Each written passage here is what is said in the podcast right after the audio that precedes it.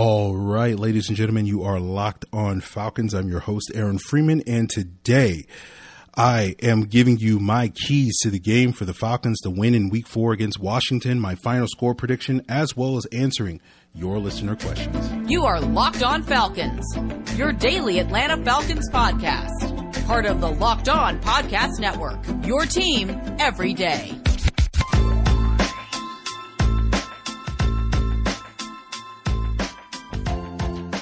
So, guys, you know me. I'm Aaron Freeman. Been covering the Falcons for many years, formerly at Falcfans dot com, R I P, still going strong, however, on Twitter, at Falcfans, and, of course, the host of this illustrious Locked On Falcons podcast, your daily Atlanta Falcons podcast, right here on the Locked On Podcast Network, your team every day. And today's episode of Locked On Falcons is brought to you by Run Your Pool. Check them out today and get ten dollars off at run your pool dot com slash locked on and use our promo code locked on at checkout. So today up on the Falcoholic, there is a column uh, for me about the ongoing battle, the potential battle between the Falcons and, and the Washington football team this weekend in the trenches. And we'll touch upon that later in the episode when we go into the keys to the game, as well as my final score prediction for this week four matchup.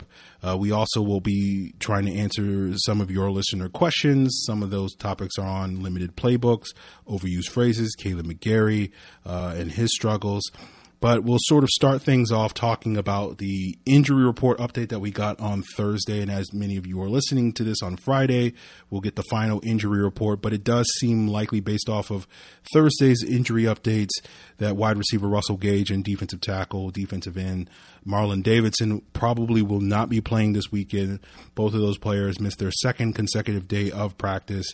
And you typically don't see guys as uh, do, did not participate on both Wednesday and Thursday, and then, you know, fully going on uh, Friday and then suiting up on Sunday. So, you know, I think probably at this point, and obviously you guys listening to this on Friday have a little bit more information as of this point. But, you know, I think the best case scenario is that you, you get them as limited participation on Friday and that they are sort of questionable for the, the, the Sunday game and a game time type of decision. But it, it does seem likely that neither one of those players is going to go. It, it does seem like A J Terrell is fully on track to clear the concussion protocol uh, in the next day or two and, and be uh, allowed to suit up on Sunday, uh, given that he was uh, practicing again on Thursday this week. So it seems like he's on track. So right now I'm assuming that A J Terrell is going to play.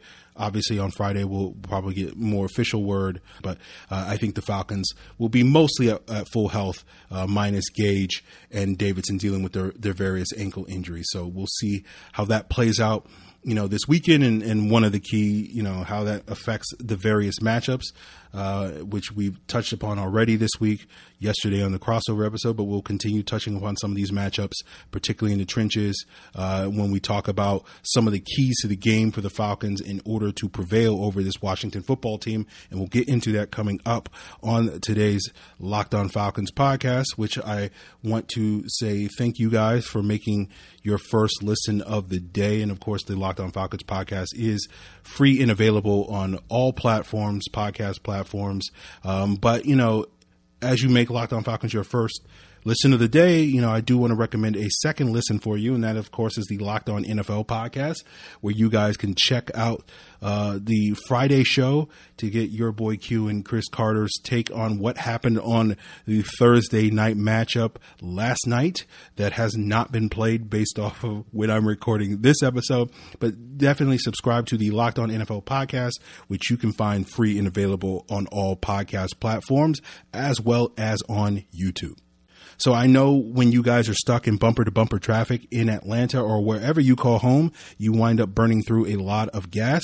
Why not get some cash back so that you can save at the pump? You now can with a new app called GetUpside. When you open an account on GetUpside, you get twenty-five cents back per gallon every time you fill up. Over time, that kind of savings starts to add up, with some people making as much as two hundred to three hundred dollars a month in cash back with GetUpside. And you not only save, but you have multiple cash out options with a direct payment into your bank account, PayPal, Amazon gift cards, and more available all the time. And now when you open an account and use our special promo code touchdown, you can get a bonus twenty-five cents back per gallon on your first fill up. That's up to fifty cents back per gallon. Don't pay full price at the pump anymore. Download the free GetUpside app available in the App Store or on Google Play and use our promo code Touchdown when you sign up. That's GetUpside promo code Touchdown to start saving every time you fill up. So getting into the keys of the game, uh, as well as my final score prediction, you know, I think the two keys for the Falcons, you know, all, uh, for both sides of the ball, I guess, technically, uh, you know, is getting off to a fast start.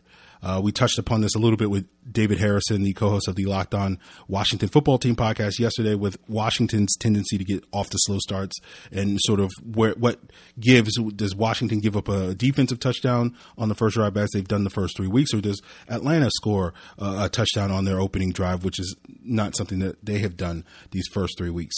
So, you know, I think the Falcons need to break that Um, streak and, and do that. I think getting off to a fast start is going to be beneficial for the team. I think the other key to the game is turnovers. Um, but getting back to that fast start, you know, I don't love the matchup in the trenches for this Falcon team, and more on that if you go check out my column uh, today on Friday, published at the falcoholic dot com, the S B Nation website for the Atlanta Falcons. And I go into some of that stuff in further detail, but sort of the broad strokes of it is that I don't love these matchups for the various Falcons offensive linemen. I do sort of expect, given the talent of this Washington front, that this is a game that where the Falcons offensive line, despite showing steady progress these last couple of weeks, will sort of come back down to earth a little bit. Uh, whether they come crashing back down to earth, you know, it remains the big question.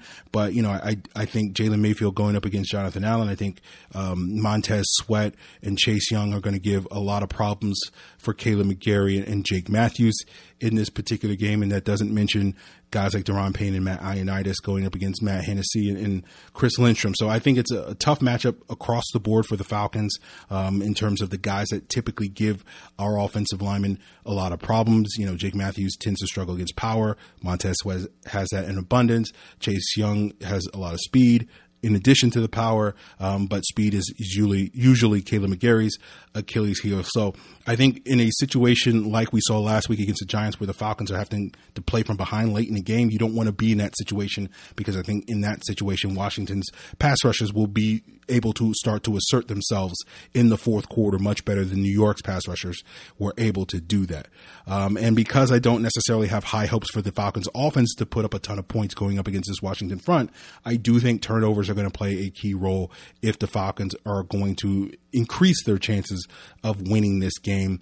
The the Bills were able to get three takeaways against Washington last week, two interceptions and a fumble, and that resulted in seventeen points for Buffalo as part of their forty-three-point uh, effort against Washington last week. Um, and had they not gotten those turnovers, you know, maybe that game goes down to the final possession with Washington within a point or so, or within a score or so uh, of potentially winning that game.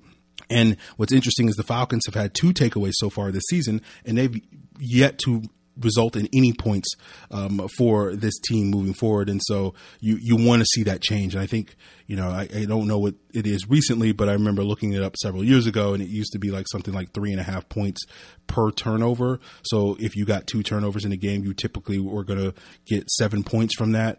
Um, and so, you know, basically if you get two turnovers, one of them turns into a touchdown, one of them you don't score, or, or whatever the case may be, was sort of the league average in that regard. And so the fact that the Falcons have zero points off of two takeaways, um, you know, is well below average in that regard. So with those keys being said, let's just sort of get into my expectation for the final result of today's game. And if I'm speeding through this, guys, it's because I want to get to some of these, uh, listener questions that I think are very compelling, and I tend to be very long-winded when it comes to that stuff. So uh, for me, you know, I think it'll be a close game again, but I, again, because my expectation and my bias always is, you know, the offense is going to have to go out there and win the game at the end. And, you know, I don't think, while Washington's defense has not played particularly well this season, you know, I, I do think in a situation uh, late in the game where that pass rush is able to pin their ears back and get after the quarterback, that's going to be much more problematic, as I mentioned, this week than it was last week. And so I don't love the Falcons' chances in that regard. I think it's going to be harder for the offense to get a win there, you know, but I'm hopeful that the Falcons can sort of restore some home field advantage at Mercedes Benz Stadium. And, you know, I looked it up, and because you know, I feel like, yeah, the Falcons have struggled since they moved to Mercedes-Benz Stadium with that home uh, field advantage. And, you know, what was interesting was learning that, you know, they went five and three at home in twenty seventeen. Then they went four and four the following year, three and five the following year, two and six last year. And so I guess we're due to go one and one and seven this year, although technically I guess it'll be one and six since the, the Jets game isn't in Mercedes Benz Stadium. So hopefully the Falcons won't fall into that trap and go down oh and two uh, at home with a loss here against Washington. But for my final score prediction, I am predicting the Falcons to lose here. I think, again, it'll be close. They'll have an opportunity. They should have an opportunity to win this game in the end in the fourth quarter, and hopefully they will be able to come through with it. But my final score prediction right now is, is going to be Washington twenty-three, uh, the Falcons twenty-one. So uh, I have um, Washington covering that one and a half point spread there uh, in this game. So that's where we'll do it with the keys to this upcoming week four matchup. And we'll get into some of the listener questions here, talking about sort of how limited is Arthur Smith's play calling due to the offensive line play? You know, what are some of the more tired, overused phrases that people say about uh, various players? Like, you know, this guy has that dog in him. And we'll get into a conversation about, you know, what's going on with Kaleb McGary, and we might be able to get into a conversation with Kyle Pitts, although, you know, I don't know if we'll have enough time to get there, but we'll see. Um, but what we will also see is how this Falcons offensive line performs against this Washington front, and we know that they probably could use a little bit of a boost to their protein this week in their diet. And of course, the best way to get protein into your diet is with Built Bar, the best tasting protein bar on the market. They come in several delicious flavors, including peanut butter brownie, coconut almond, strawberry, strawberry, cookies and cream, double chocolate, cherry barcia, salted caramel, mint brownie, raspberry, and so much more. There's something for everyone, and you can try them all with a mix box. And the great thing about Built Bars is that they taste just like a candy bar. They contain one hundred percent real chocolate. They're soft and easy to chew. My personal favorite, the coconut almond, tastes just like an Almond Joy. But when you eat a Built Bar, while it feels like you're eating a candy bar, you get none of the guilt, because Built Bars are healthy too. They're low in sugar and calories, high in protein and fiber. Go order yourself some today, or go ship the guys down in Flowery Branch some along this offensive line by heading over to the website at built dot com. Use the promo code locked fifteen to get fifteen percent off your first order. That's promo code locked fifteen for fifteen percent off at built dot com. So our first question comes from Spencer Williams at Jevic seven oh two six on Twitter. He asks, Aaron, I follow you on your podcast. My question is, do you have anything positive that I can look forward to for this game? Well, Jevic, or Spencer, I'm sorry, since this is, you know, primarily a matchup focused podcast when it comes to looking at, you know, upcoming games, you know, I think, you know, in terms of fun matchups, and we'll see how they play out, but, you know, I think Grady Jarrett going up against Eric Flowers should be fun, uh, and certainly favors the Falcons in that regard. I think the A J Terrell versus Terry McLaurin matchup is going to be fun. And I'm, I'm very eager to see which of those two players emerges in that matchup. Um, so, you know, in terms of positives, here's what I will say, right? You know, I'll probably try to be a little bit more positive if the Falcons win this week, or I'll probably be a, a lot more positive if the Falcons can pull off a win this week, in part because I don't want to piss off Dean Pease. Uh, but the other reason is I, I do think if the Falcons can pull off a win against this Washington team, um, even if it's an ugly win similar to what we saw last week where they got arguably outplayed for most of that game until the final quarter, I think that is more impressive against this Washington team than it is against the Giants team. And a lot of, a lot of that is due to the, the bias that, you know, going into the season, I, I thought the Giants were going to be a team, you know, in the running for potentially having the number one overall pick in this upcoming draft, uh, in the twenty twenty-two draft. And Washington, while they haven't certainly lived up to these expectations, went into this season, you know, as an aspiring playoff team. Um, and so even though, you know, Washington's dealing with having a backup quarterback start their games, you know, they still have a, a very talented roster. Um, and certainly while, you know, last week you heard me on the Friday episode saying that the Falcons and Giants were similar teams at that point, based off of the Falcons not performing up to expectations in those first two games. Um, you know, I, I do think the, the matchups, Washington, these matchups favor Washington a little bit more. Um, and so therefore, if the Falcons can pull off a win this week, I think it will be a lot more impressive than the Falcons winning last week. Because even again, the point of me saying that is, even though I think the, the, the matchups were relatively even, given the Falcons underachieving, you know, in theory, the, the idea is that the Falcons should have been a much better team than the Giants uh, if they lived up to the expectations that we had going into the season. So for me, you know, I will say that if they, I will, I won't make a promise because you never know what mood I'll be in Sunday evening. But, um, you know, I will try my best if the Falcons do win to, you know, be a little bit more positive about that win, because I do think it, it will be a lot more impressive. I, I, you know, my beef with the team was my expectation was, even though I didn't have the expectation that the Falcons would roll in that game, I thought it would be a close game that would come down to a Younghoe sort of field goal to win it in the end. I was hopeful that the Falcons would, you know, blow those expectations out of the water, and to basically see them kind of underachieve those expectations for most of that game sort of was where my beef comes from. It's, it's no different than, you know, you go to a movie and your friend goes like, hey, you want to go see this movie? And you're like, well, I've heard this movie's terrible. And your friend's like, ah, oh, it doesn't matter. And then you go see the movie and it's, it's terrible. It's, it's arguably even worse than you, you kind of thought it was. You don't come out of it thinking like, oh man, that was great. Like, it met my expectations. Like, you know, so that's where I came from with the Giants stuff. Even though they kind of performed what I thought they would, it's, my expectations were so low that it was just kind of like, wow, they, they couldn't even overachieve these expectations. But with that being said, let's move on to Kendall Higa's question at K Higa nineteen. He asks, I know you have questions of Arthur Smith, but how much of the playbook do you think is open right now due to the lack of trust in the offensive line to create time for the play to develop? I would say that probably ninety percent of the playbook is open.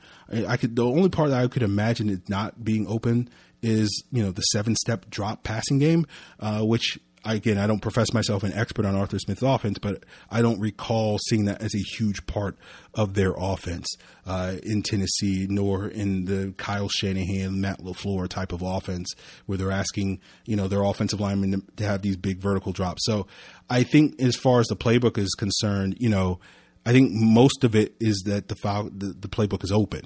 And, you know, I think the criticism of Arthur Smith is that, you know, he needs to do a better job of trying to utilize various aspects of that playbook in order to maximize this team's uh, potential on offense. And then, of course, obviously the, the other side of it is the Falcons need to do a better job executing the, the things that Arthur Smith is calling, because a lot of their issues are boiled down to execution, similar to uh, have been their issues these last couple of years when we've been complaining about the offense. And we often, you know, put all the blame on the play caller, whether it was Sark, whether it's Cutter, and now it's Arthur Smith. And the reality is, you know, particularly when it comes to things like the running game, like, you know, although again, I think you can criticize Arthur Smith for not running the ball as much outside against the Giants as he probably should have, especially given the success that the Falcons had the previous week doing that against Buffalo. I mean, I'm against Tampa Bay, you know, I, I do feel like for the most part, like stuff like running the football and blocking in, in, in terms of pass protection is about execution more so than the scheme and whatnot. So um, I, I, I don't feel like the, the, the playbook is limited technically uh, because of the offensive line problems, but certainly there are concerns that if they guys can't execute the blocks, it's not going to give the play caller a lot of confidence that he can call that ninety percent of the playbook that is open. So our next question comes from Chill Vibes at Chill Catch Vibes on Twitter. He asks, uh, I need your help. Are the phrases he's just a dog and he's just different overused, or is it just me? Maybe you don't hear it as much as I do. If if you don't, then I envy you. I really enjoy your show. Hashtag respect. Uh, appreciate that.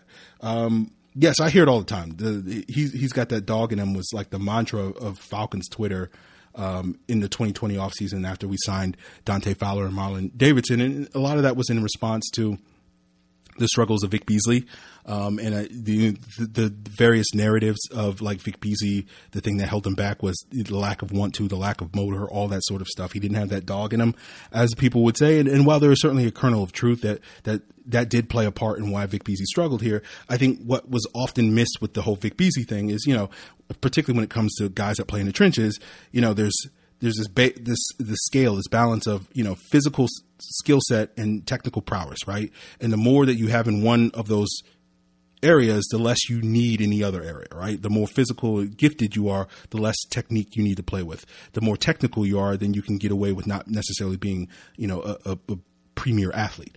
And the, the mistake that I think a lot of people made when it came to Vic Beasley, and I say this, this is unlike a lot of takes in regard to Vic Beasley, and I, I don't want to spend a ton of time talking about Vic Beasley because we should be over it by this point in time, but there are lessons here that I don't think a lot of people learn. Um, and I say this because, you know, these were things I was saying about Vic Beasley when we drafted him. These are things that I was saying about Vic Beasley, you know, after he had his, you know, N F L se- leading sack season in twenty sixteen, rather than sort of these retroactive narratives that people have created of Vic Beasley post twenty eighteen, when people realize after spending three or four years talking up Vic Beasley, be like, oh, he's not living up to my expectations. So how do I save face by basically creating a narrative to justify that I wasn't wrong about Vic Beasley? Vic Beasley's just, you know, lazy or whatever those narratives were. And I say all that because Vic Beasley's physical capabilities were not as good as people made him out to be. Now, yes, Vic Beasley was a great athlete, but, you know, he was a guy that could run fast and had, you know, smooth hips or whatever the case may be, which, you know, is valuable to a pass rusher, but isn't necessarily the ideal skill set. Like, you know, the physical tools that you look for in a pass rusher is size, length, and core strength. And those were areas that Vic Beasley really struggled with. Uh, those were his biggest weaknesses. And so with Vic Beasley, because that meant that his physical skill set, at least when it's applied to being an edge rusher. Now, if you want to apply that skill set to being a off-ball linebacker, that's a different conversation. But as a pure edge rusher, his physical limitations were such that he needed to be a, a, an elite technician. And so there's when sort of the conversation about Vic Beasley's quote unquote lack of work, uh, lack of having that dog in him, you know, comes into play because he needed to overcompensate for this fact that he was very physically limited as an edge rusher. Again, there's not a history of uh, too many two hundred forty pound edge rushers having success in the N F L. You know, there's basically Robert Mathis. And the thing that you can say about Robert Mathis is he wasn't lacking in core strength and he wasn't lacking in length. Uh, he was a short guy, um, but he had long arms. Um, and so, you know, when you, when you look at those guys, the, the exceptions to the rules, even they are not necessarily true exceptions in the way that Vic Beasley would have been. And so I think that's the mistake that often gets lost. That's the lesson that often gets lost and overlooked when it comes to why Vic Beasley failed, where people want to focus on the lack of want to, the lack of work ethic, the lack of that dog or whatever you want to call it, and completely miss the fact that he was a short, undersized, you know, short armed, um, two hundred forty pound guy that played like a two hundred twenty pound guy. Uh, and, and that to me is where it all started with Vic Beasley. Um, so yeah, that, that whole, he's got a, a dog in him sort of thing that people love to utilize and p- particularly utilized last year as a response to the whole Vic Beasley fiasco. Um, you know, that was one of those things that I just kind of roll my eyes at, because I'm like, look, you know, he can have the dog in him all he wants, but like, does he know how to string moves together? Does he have counter moves? Does, you know, does he know how to use his power, his length, his, his hands, all these various things? You know, you know, if he's just got a dog in him, like, you know, then it's all, you know, bark and, and very little bite at that pace, at that point in time. And until he develops those things, then it's all, you know, bark instead of bite. So, um, we'll move on to Riley Strite's, um, questions, and one I'm definitely confident we'll be able to get to, the other one not so much. Riley tends to be very long-winded in his emails. Uh, so his first question is, I expected the right side of our offensive line, although not amazing by any means, to be fairly solid and the least of our worries. I realize that you only really notice linemen when they have a real splash play or get beat, but McGary seems to be struggling more than I expected. I'm wondering, is it regression? Maybe trying to get back into the swing of things slash not being one hundred percent from his preseason injury, the level of competition on the end compared to what Hennessy and the rookie are seeing, or has the presence of and experience of Alex Mack in past years protected him a bit? No, I, I think, you know, I think you're right in the sense that I think a lot of McGary's struggles are a bit exaggerated uh, because, you know, the, the, the two really bad plays that he had in that Tampa Bay game were showed on super slow motion replay, where he gave up the sack on a stunt to Ndamukong Suh and then missed the block in short yardage. And those are the things that stick out in people's minds when they say, oh, like, I remember these two really bad plays that screwed us over, uh, that Kaleb McGary missed these blocks. And then outside of that, you know, McGary was fine, you know, and, and the fact is that when you look at his progress instead of regression, Um, you know, I think when you measure his performances against Shaq Barrett in week two, where Shaq Barrett was mostly quiet in that game outside of getting that interception. So the biggest play that Shaq Barrett made in that game was in coverage, not as a pass rusher, compared to going up against Shaq Barrett in previous years, particularly in his rookie year. Like, you know, it's arguably a night and day difference, uh, where Shaq Barrett looked like he was the best player on the football field in both of those box games back in twenty nineteen, and then was hardly heard from, at least as a pass rusher, uh, in this most recent action. Uh, McGary did struggle in the, in the week one game, certainly going up against those Eagles edge, edge rushers, and certainly he had a very another prominent negative play in the Giants game where he gave up the sack, uh, on to Azeez Ojulari that led to the fumble. But I think, you know, again, the thing with McGary is, is interesting because I, I think you see a similar dynamic with Jake Matthews on the opposite side, uh, where there's this expectation of, you know, him basically never getting beat. And when he does get beat, people tend to exaggerate it. And that's the case with all offensive linemen. Um, but I think McGary's issues are compounded because the Falcons drafted him in the first round. They traded up to get him. Um, and that has led to a lot of people having, I think, probably undue expectations for Kaleb McGary. The reality of Kaleb McGary is that, you know, you shouldn't put first round expectations on him. Like, um, because, you know, when you're drafting guys at pick thirty-one, where we got McGary, you're not really drafting first round talent. You're drafting basically the best of the second round talent. And what often gets lost in the contextualization of Kaleb McGary's performance so far in his career is that when you look at that twenty nineteen offensive tackle class, you know, while it doesn't quite look like it right now, um, you know, you can make a case that Kaleb McGary, outside of maybe Jonah Williams, has been the best performing offensive tackle from that class. That you look at guys like Andre Dillard and Titus Howard that went ahead of him in round one, haven't quite lived up to expectations, certainly as tackles. Titus Howard, I think, is a guard at this point with Houston. You look at the offensive tackles at the Falcons. The reason why they traded up for Kaleb McGary is because there were four teams picking that needed offensive tackles, picking ahead of the Falcons in round two. And the four guys that those teams wound up settling for, Dalton Reisner, who's plays in guard for the Broncos, Jawan Taylor for the Jaguars, Greg Little for Carolina, and Cody Ford for Buffalo. Ford, I think, is playing guard and, and struggling. Greg Little's already been traded. Um, Reisner's playing guard as well. And, and Jawan Taylor's been basically an average uh, starting right tackle at best for Jacksonville. You can make the argument that Kaleb McGary's body of work is better than all four of those guys. So that gets lost in the context when it comes to Kaleb McGary, um, of like, you're not contextualizing the fact that even though Kaleb McGary may not be a world beater, he is kind of playing better than some of the other options that the Falcons would have potentially had at that pick. And so therefore it does kind of justify the decision to trade up for him, um, because the Falcons thought that he was the best of what was left. And, you know, at least so far, it's hard to argue that they were wrong in that assessment. Now, I say all that knowing that there's a pretty decent chance that Kaleb McGary is probably going to struggle on Sunday against this Washington team. And so, you know, these words are going to probably not age particularly well over the next, you know, forty-eight or so hours. Um, but, you know, my hope is that the Falcons will be smart about it and help Kaleb McGary. You know, and if Kaleb McGary is getting beat to the inside in this game, you know, that's a different conversation. That's on Kaleb McGary. But if we're seeing Kaleb McGary get beat with speed to the outside, then I, to me, that's a failure on coaching, because, you know, one of the things I did last year when we signed Dante Fowler, and you can go still look this up on YouTube, Falcon Central Radio, I did an all twenty-two breakdown of Dante Fowler. Um, and looking at this film, I looked at his film against the Falcons in twenty nineteen, where he dominated Kaleb McGary. And I looked at a later game that season where he was going up against the Steelers, going up against basically, I think, uh, Okorafor, who I think it was his first N F L start. And what the Steelers did was they basically put a tight end on that side of the field, wherever Fowler lined up, to basically neutralize his speed.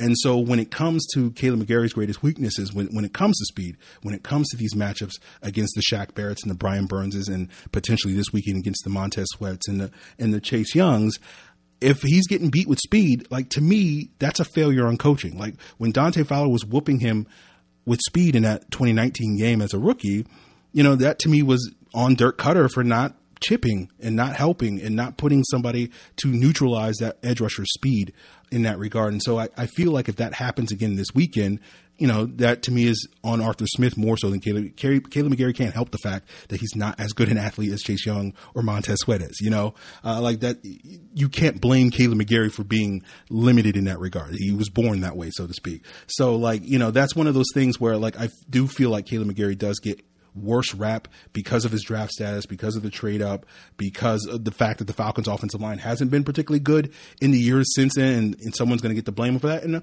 also because, you know, Kaleb McGary said some uh, questionable things on social media one time, and Falcon fans have long memories. And I've learned over the years that, you know, a lot of Falcon fans care more about what you tweet and what you post on Instagram in terms of their assessment of you as a football player than necessarily how you actually perform on the field. So I say all that in the defense of Kaleb McGary, but I'm sure uh, these words are going to age very poorly over the next forty-eight hours, particularly going up against this Washington front, which is contributing factor to some of my pessimism going into this game.